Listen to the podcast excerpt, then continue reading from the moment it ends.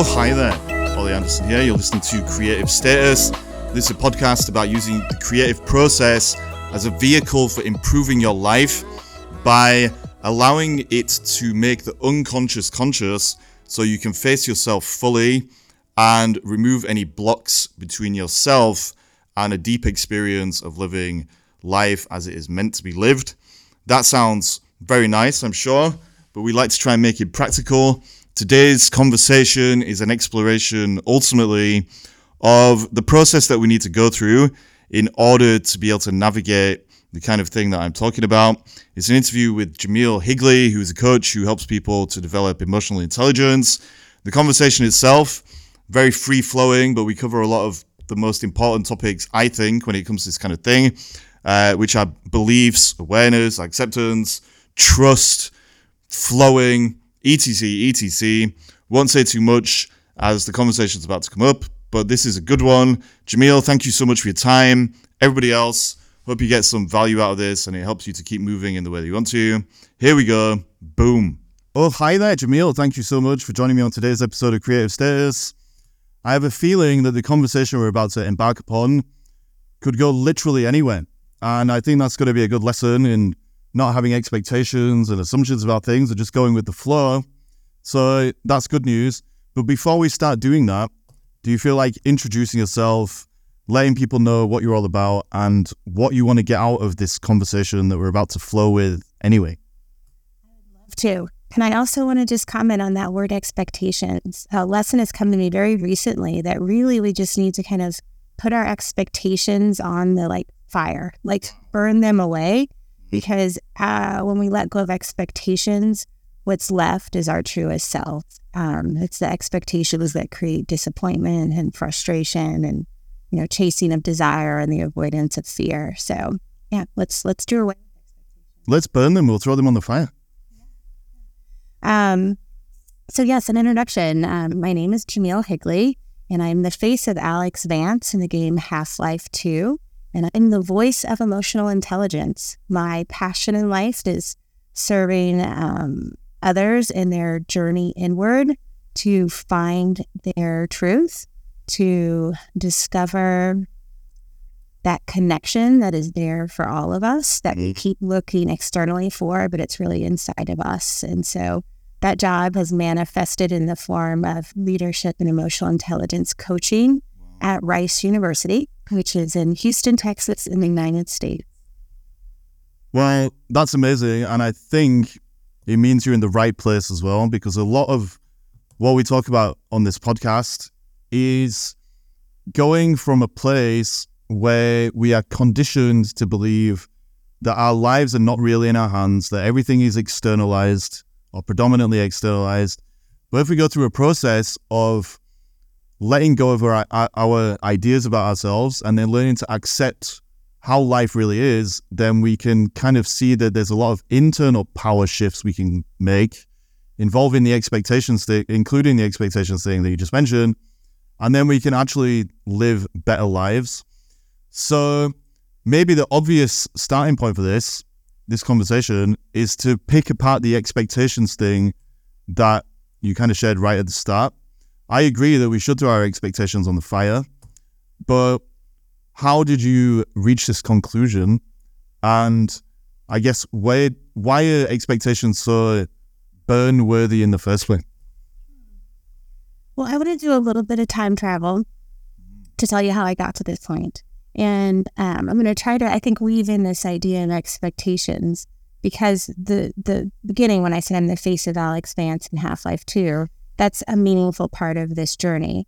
And that was a place where I had little to no expectations. That was a job I did 25 plus years ago. Wow. And I just let it go. Like it was a few days, a lot of fun work. I did motion capture, I did facial recognition, and um, you know journeyed with Valve, which is a company out of Seattle that has produced this game Half Life 2 mm-hmm. and so little to no expectation. And then we 2021, and I had been a coach at that point for about eight years, and someone brought up that this game was still extremely popular, had a huge following and audience. And it was a light bulb moment for me because at the time, working with university students, I wanted to have a greater impact. When I coach, it's one on one. And that matters because that one person I coached then has hundreds of other interactions. So there is impact there, but it's still limited. There only there's one of me and there are only so many hours in the day. And so when I realized that this character had this great reach and following of young adults, I thought this is perfect because mm. through Alyx Vance, I have a platform to help people, again, turn inward and know themselves better. And so to me, that's a perfect example of life mm. having a course to which, you know, I couldn't have mapped out a better scenario in which I could again, have a platform to reach more people.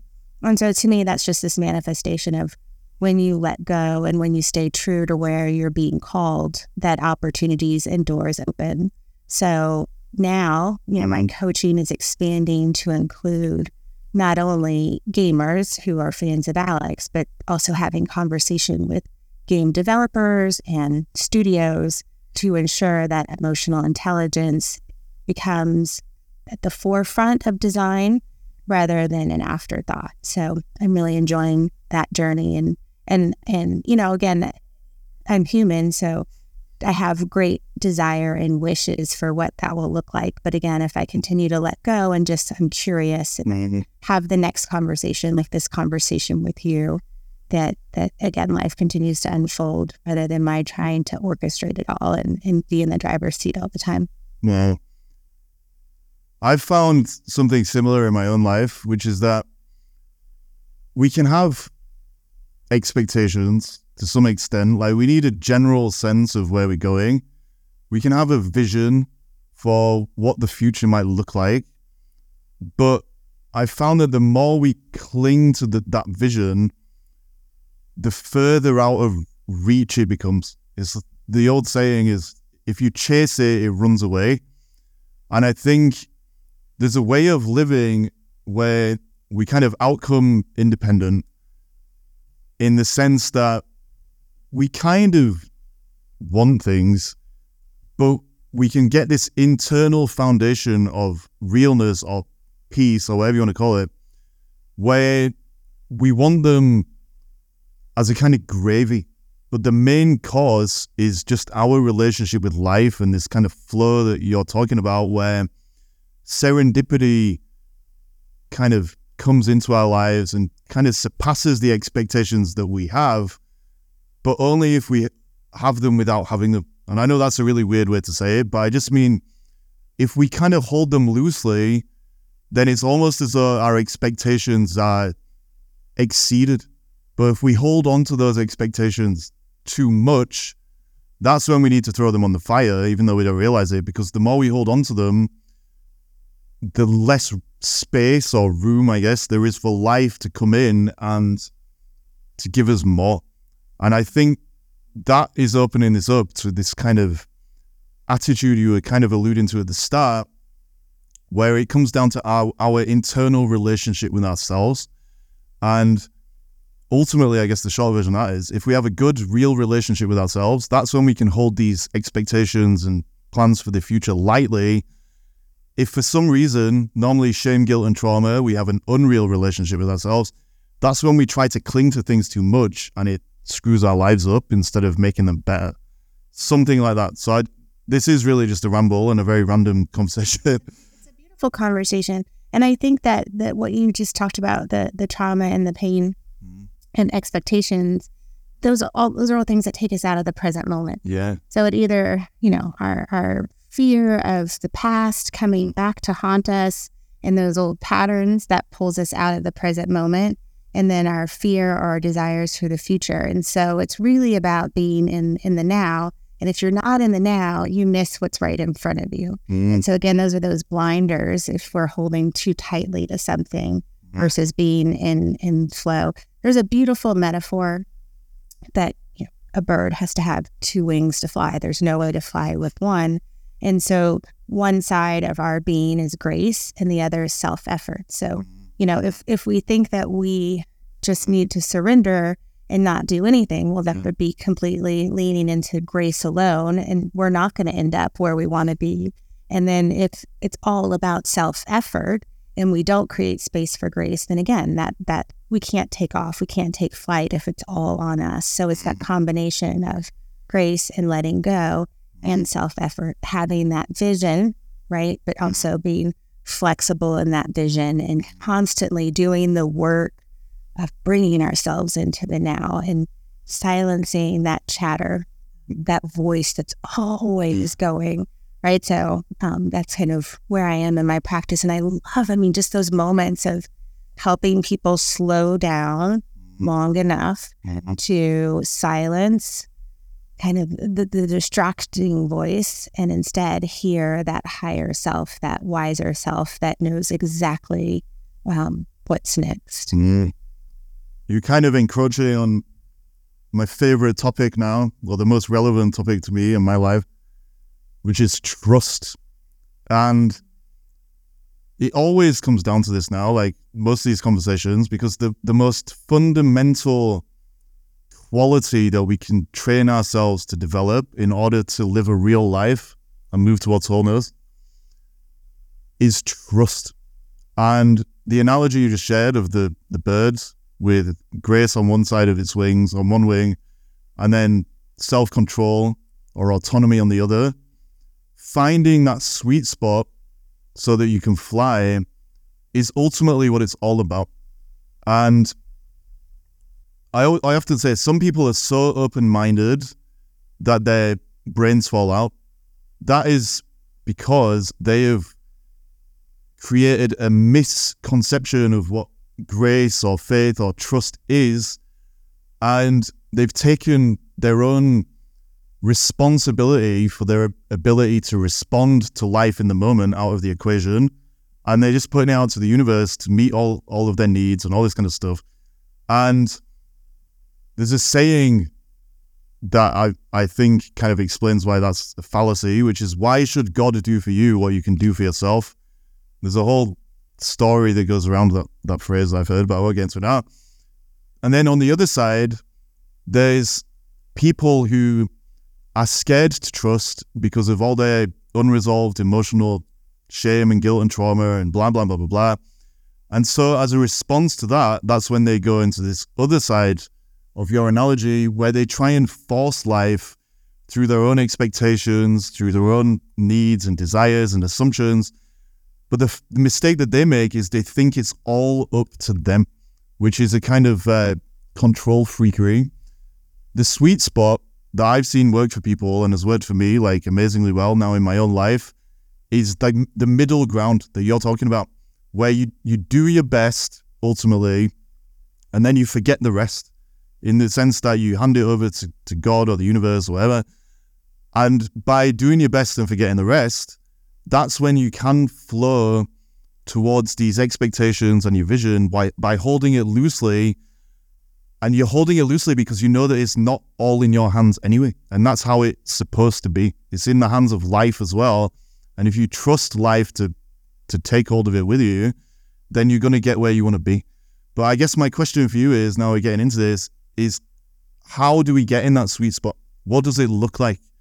How how have you learned, I guess, in your own life to to live in that way where you're, you know, flying like a bird instead of being weighed down by one wing being heavier than the other?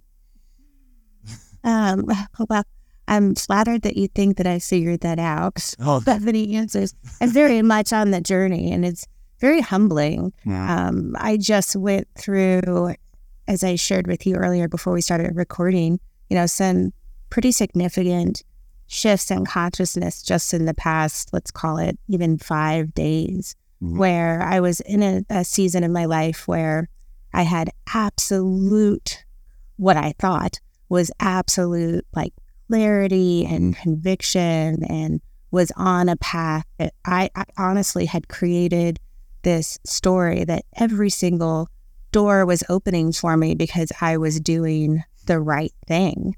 And then mm. to have that turned upside down, again, the humility and the humbling moment of like, oh, I, I, as human, my view of what's happening is just a fraction of of the truth. And so I think that it's an ongoing work that's happening. And I think that, you know, I guess in, in a way to, to to champion what you and I do as coaches, I think one way to get closer to that balance, that ability to fly, is having a team. I mean, it's not something that you can do on your own. It's and it, it is an inward journey, but it's also one where you have to be in dialogue, have conversations that challenge the assumptions that you've made um, because all of us are living out of our past lived experiences.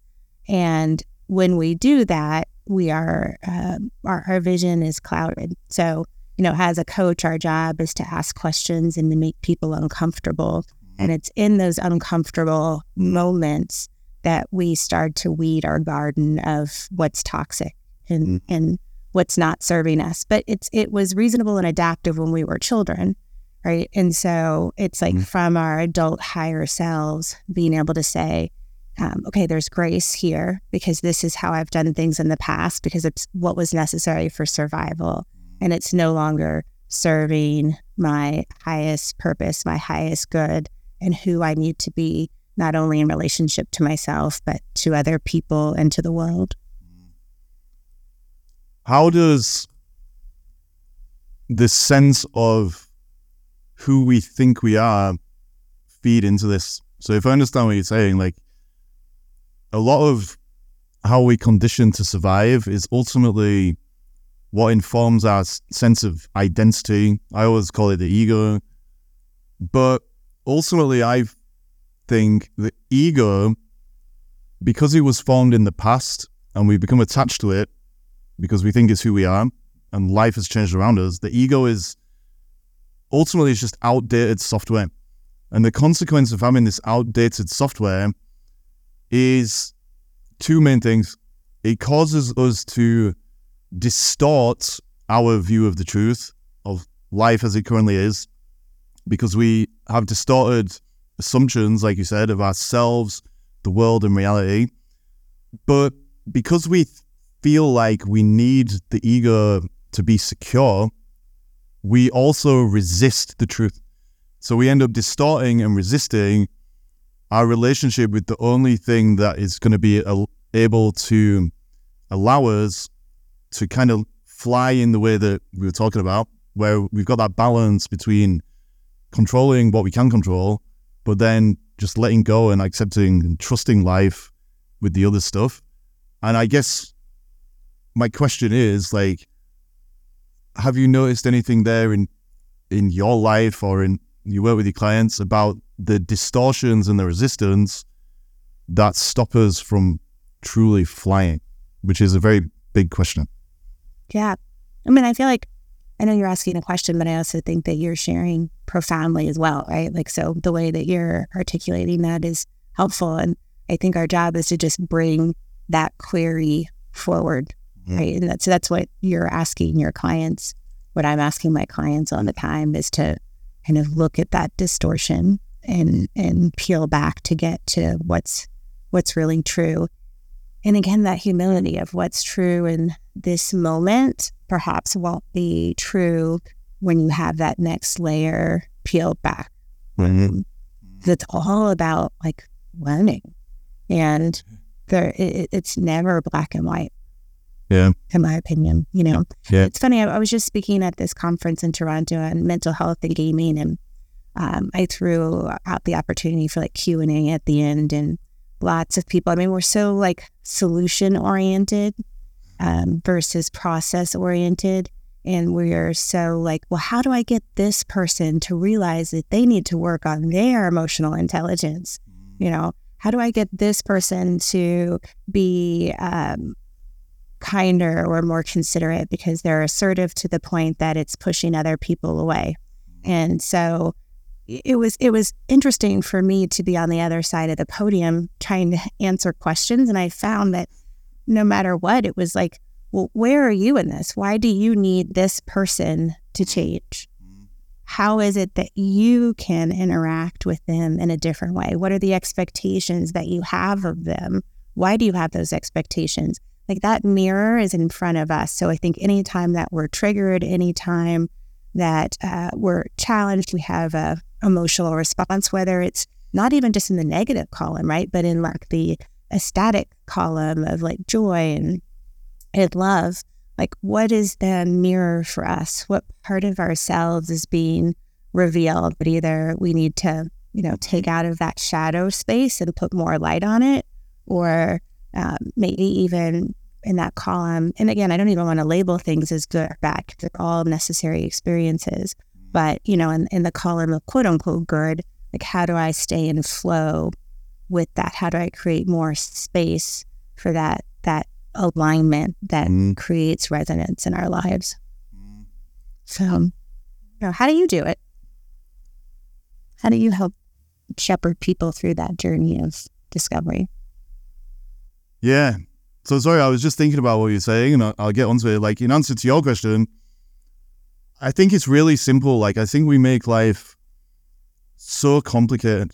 But when we're making it complicated and complex, it's because at some level we want it to be complicated and complex so that we don't actually have to take that leap from externalizing everything to look at our inner relationship with ourselves and how it's affecting the results that we're getting in life. And think about what people are always looking for like as a coach they're always looking for clarity or they're looking for answers or they're looking for certainty or whatever it is. All of these things are just code words for the truth.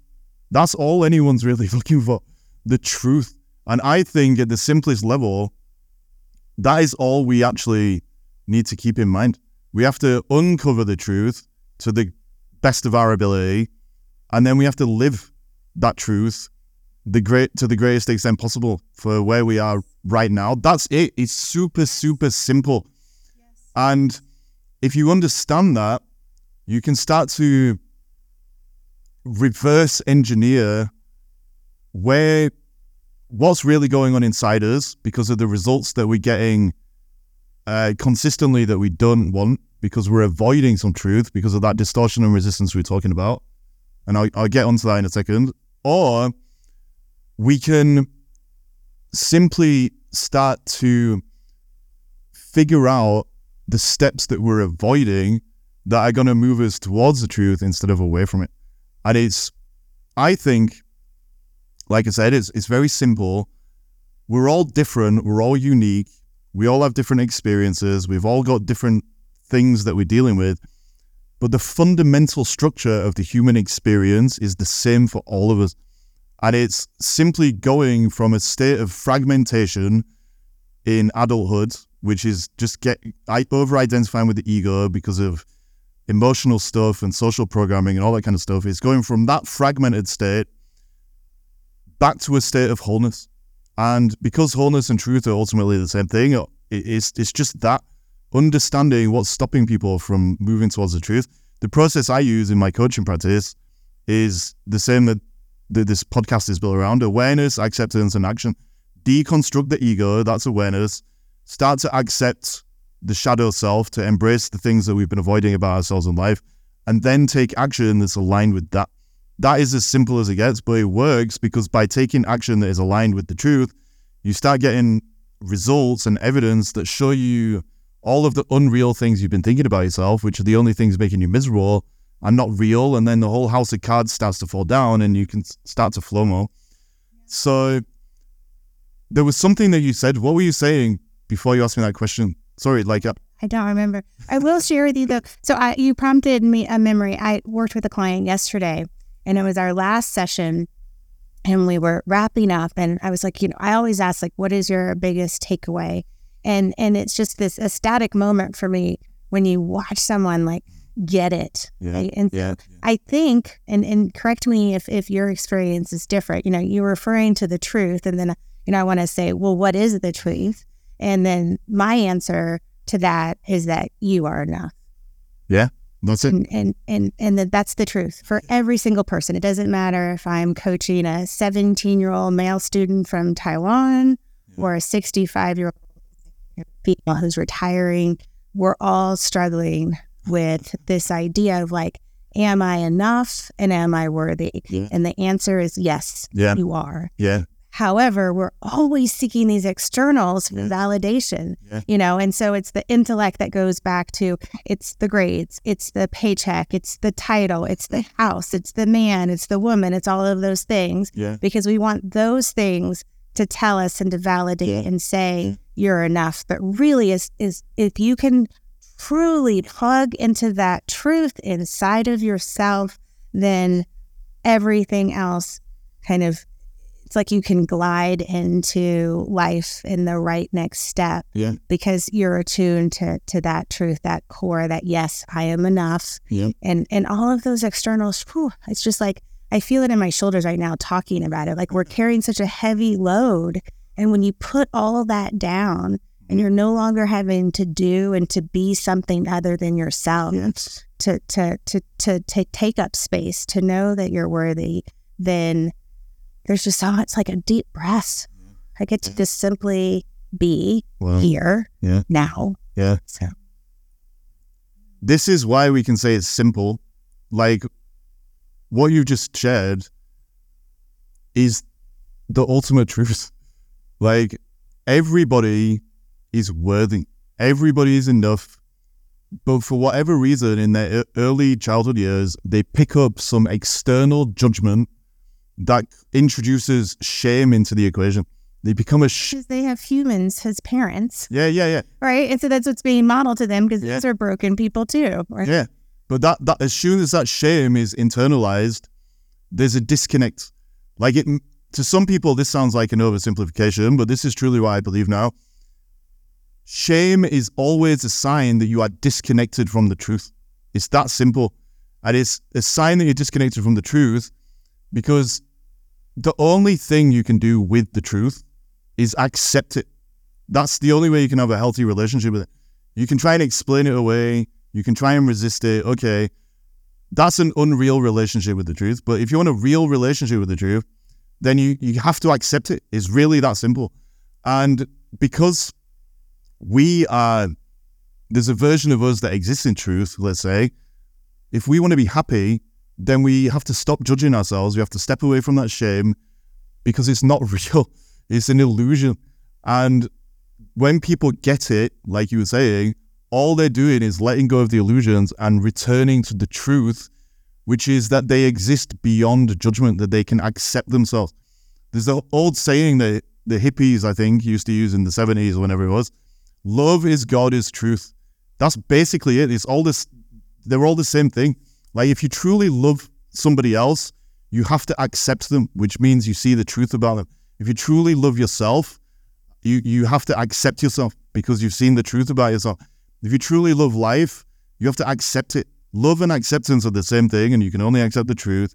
And so that is why the simplest way to live a good life is what we said uncover the truth and live the truth. And coaching, the only reason that it works, and it does work, is because it's helping people to, to see that, to get the clarity where they've been distorting their relationship with the truth and holding themselves back from that feeling that you're talking about, which is, I'm enough. The only reason I always say, if somebody is judging themselves, if someone's beating themselves up, if they hate themselves, it's because they they've not been real. Like they've all those judgments, etc., are just an externalized idea, standard, concept, whatever, that they are using against themselves. But it is literally impossible to not like yourself when you've been real. And so you this is why I say you can reverse engineer things. Like if people are, you know, anxious, depressed, constantly judging themselves and feeling guilty and ashamed and blah blah blah, they've become disconnected from the truth. And it, it- that's how simple it is, I really think. I heard this definition once. I, um, you know, my, my spiritual journey has been what it's been. So I've kind of um, come in and out of, of my faith. And uh, within the Christian context, I definitely struggled with the word sin and that we are sinful.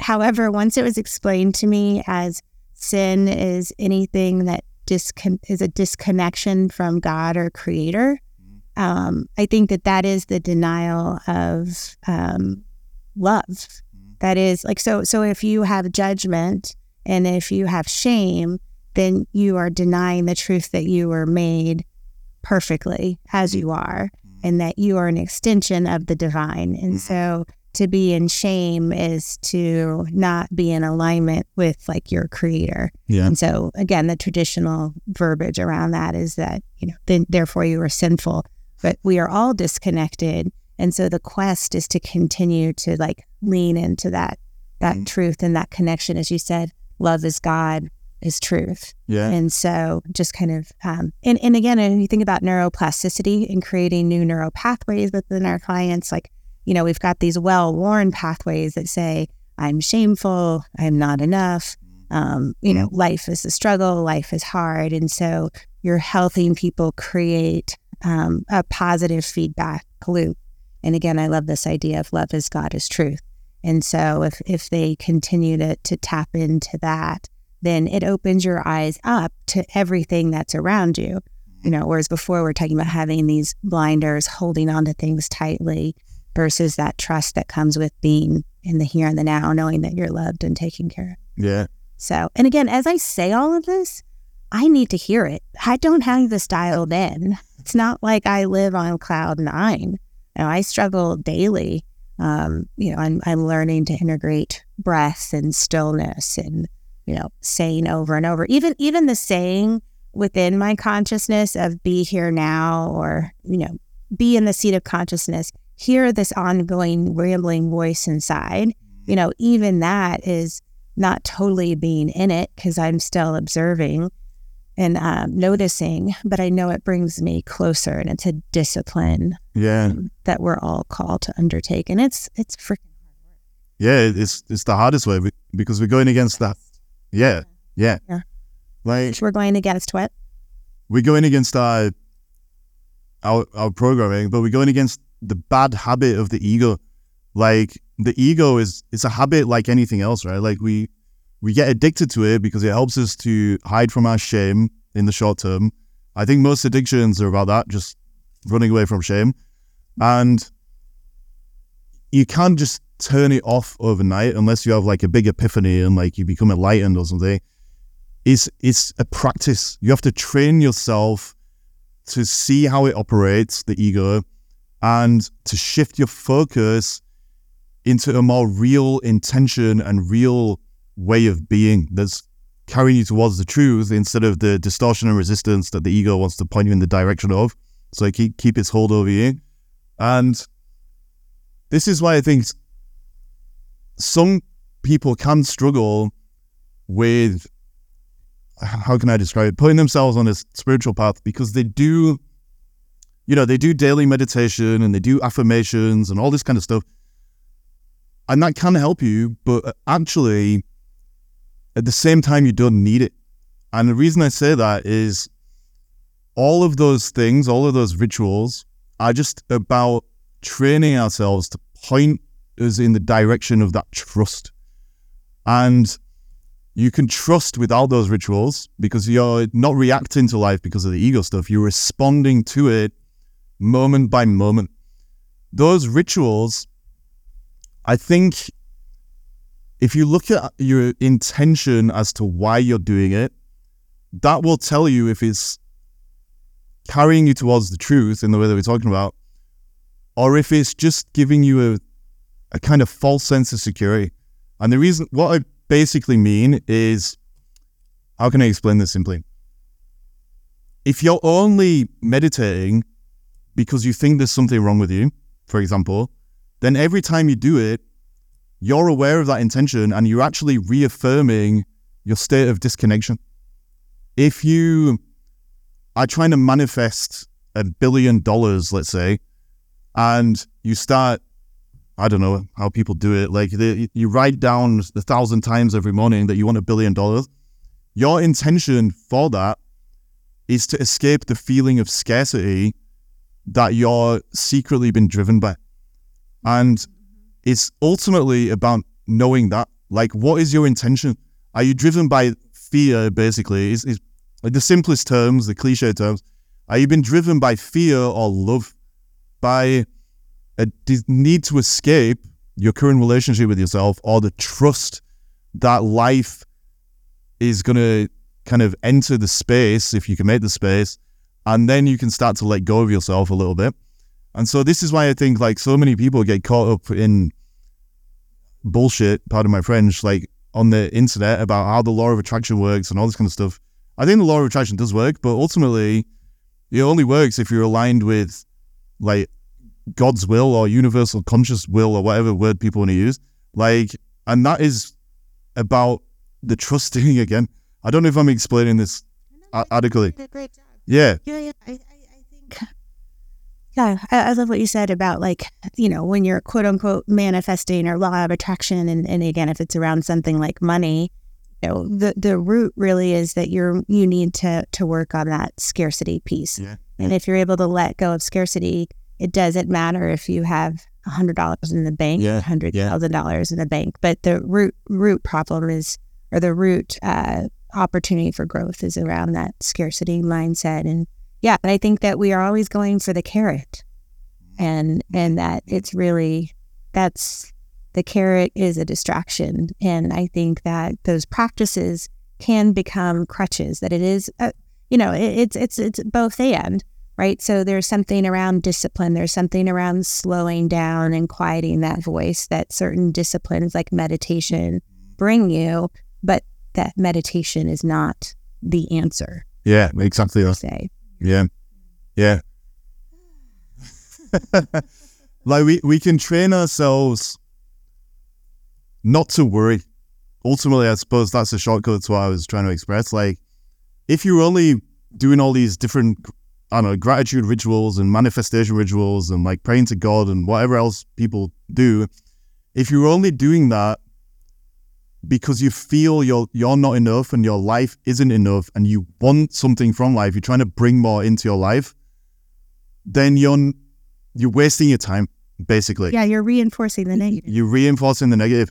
So if you if you want to do those rituals, fine. But actually, I I found the best thing to do to like somehow connect with life and make it work is just to stop worrying about life.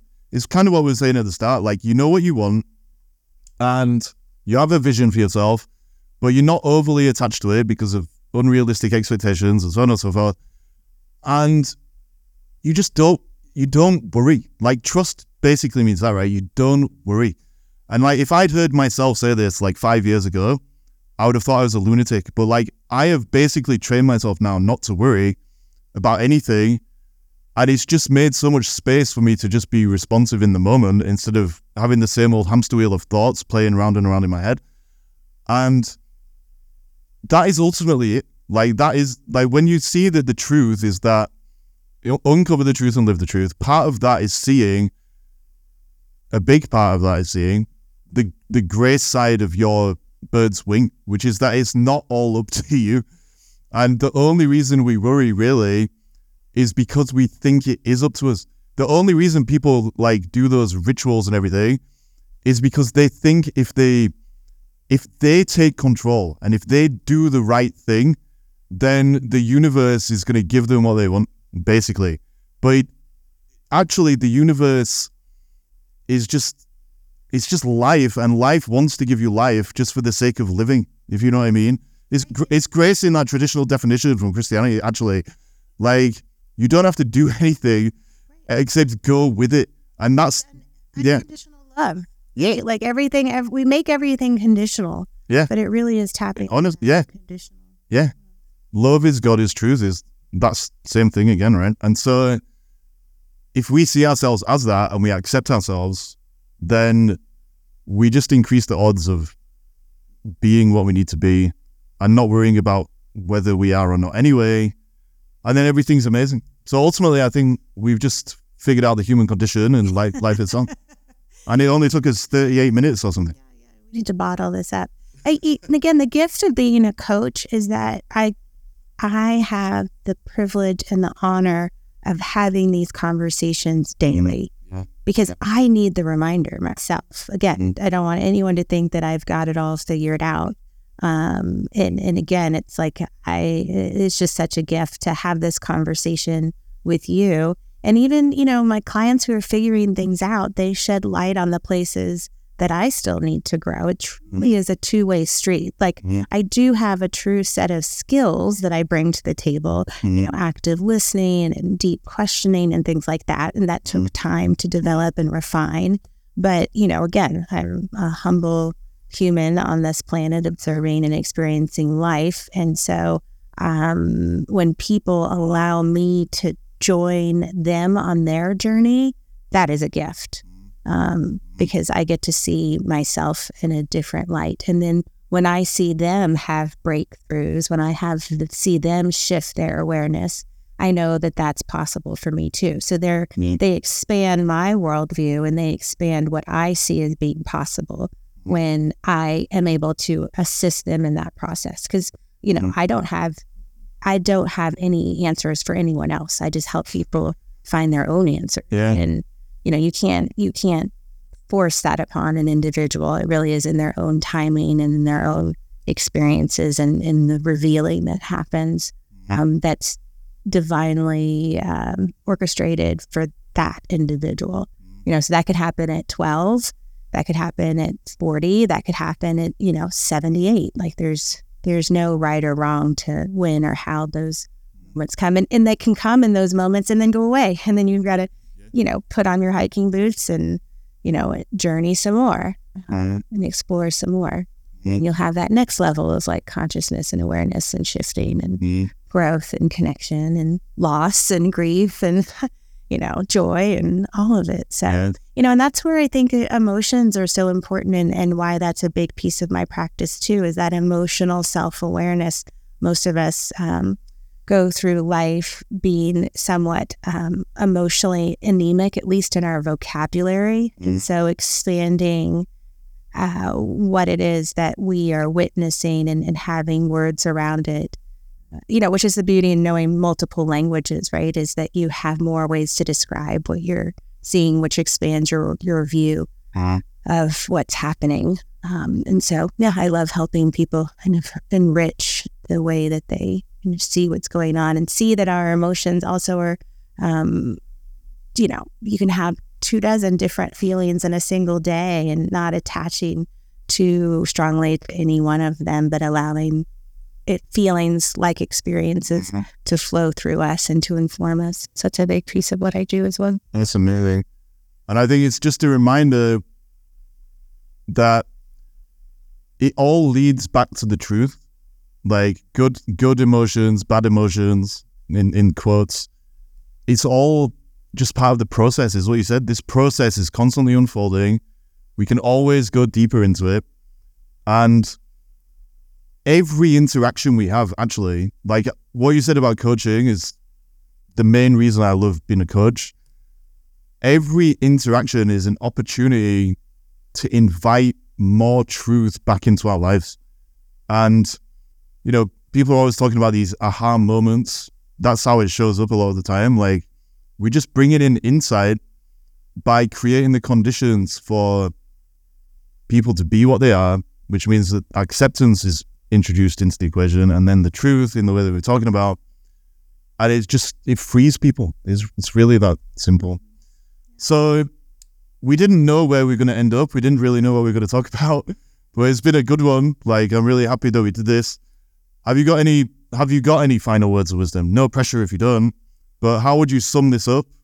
And can you let people know where they can find you if they want to talk to you as well? Yeah. Um, well, just touching on the very last thing that you said, which we didn't delve into, but I do think it's the final piece of this puzzle. So moving from awareness to action to freedom. I, I think that's kind of where the this journey is taking us is to Mhm. a place of, of freedom. So Yeah. those would be uh, my uh, again. You know, we're we're never complete. I don't think those are my final words, but I would just say that's where I'm landing right now in this moment is from awareness to action to to an opportunity to have more freedom. Yeah. But- Um, and then where to find me? Um, let's see, I'm on LinkedIn, so Jamil Higley. And um, also, I have a website, and that's my first and last name, Jamil, J A M I L, H I G L E Y dot com. And, um, you know, through that uh, website, there's a portal to, you know, request a query call because I, I love engaging in these conversations. They truly do feed me, feed my soul. And so, anyone who wants to reach out and have a conversation and, and perhaps dig deeper. Brilliant. Well, I will share all your links in the show notes. I'm uh, holding my tongue so I don't open up a whole avenue of rambling and start us off again. But that was amazing, and uh, I just I just really appreciate your time and how this has just flown by so organically. You I, and and again, I feel like you are um, setting a, a standard of engagement and the amount of information and wisdom that you share freely on YouTube and, and, and social media. I think that that's truly a gift. And I appreciate that that's how you're showing up and that you're just out there giving and, and engaging in these conversations that pull people in and help them um, in their journey. So I appreciate you. I appreciate you reaching out to me and and and, and inviting me to to be in this conversation with you. And again, hopefully that you know we're just we're like sparks and these spark other sparks, and then out of that comes this beautiful fire that's not destructive. Right, mm-hmm. going back to our original analogy of what do we throw on the fire, right? But that out of the ashes, when we burn away um, what's untrue, that we uncover you know, our truest selves. Well, thank you for that. And even though I said I wouldn't crack this open anymore, I always think what's real is always real. And so anything that you can throw on the fire is it's not real anyway. And it's just gonna leave what was supposed to be there. And I think that's you know the in the, to summarize this whole thing, the truth is gonna set you free. But first, it is probably will piss you off a little bit or make you miserable because you have to let go of the things you think you need, like your expectations and stuff like that. So, Jamil, I'm going to stop talking. But thank you so much. This has been awesome. And I really appreciate you once again. Yes, I appreciate you.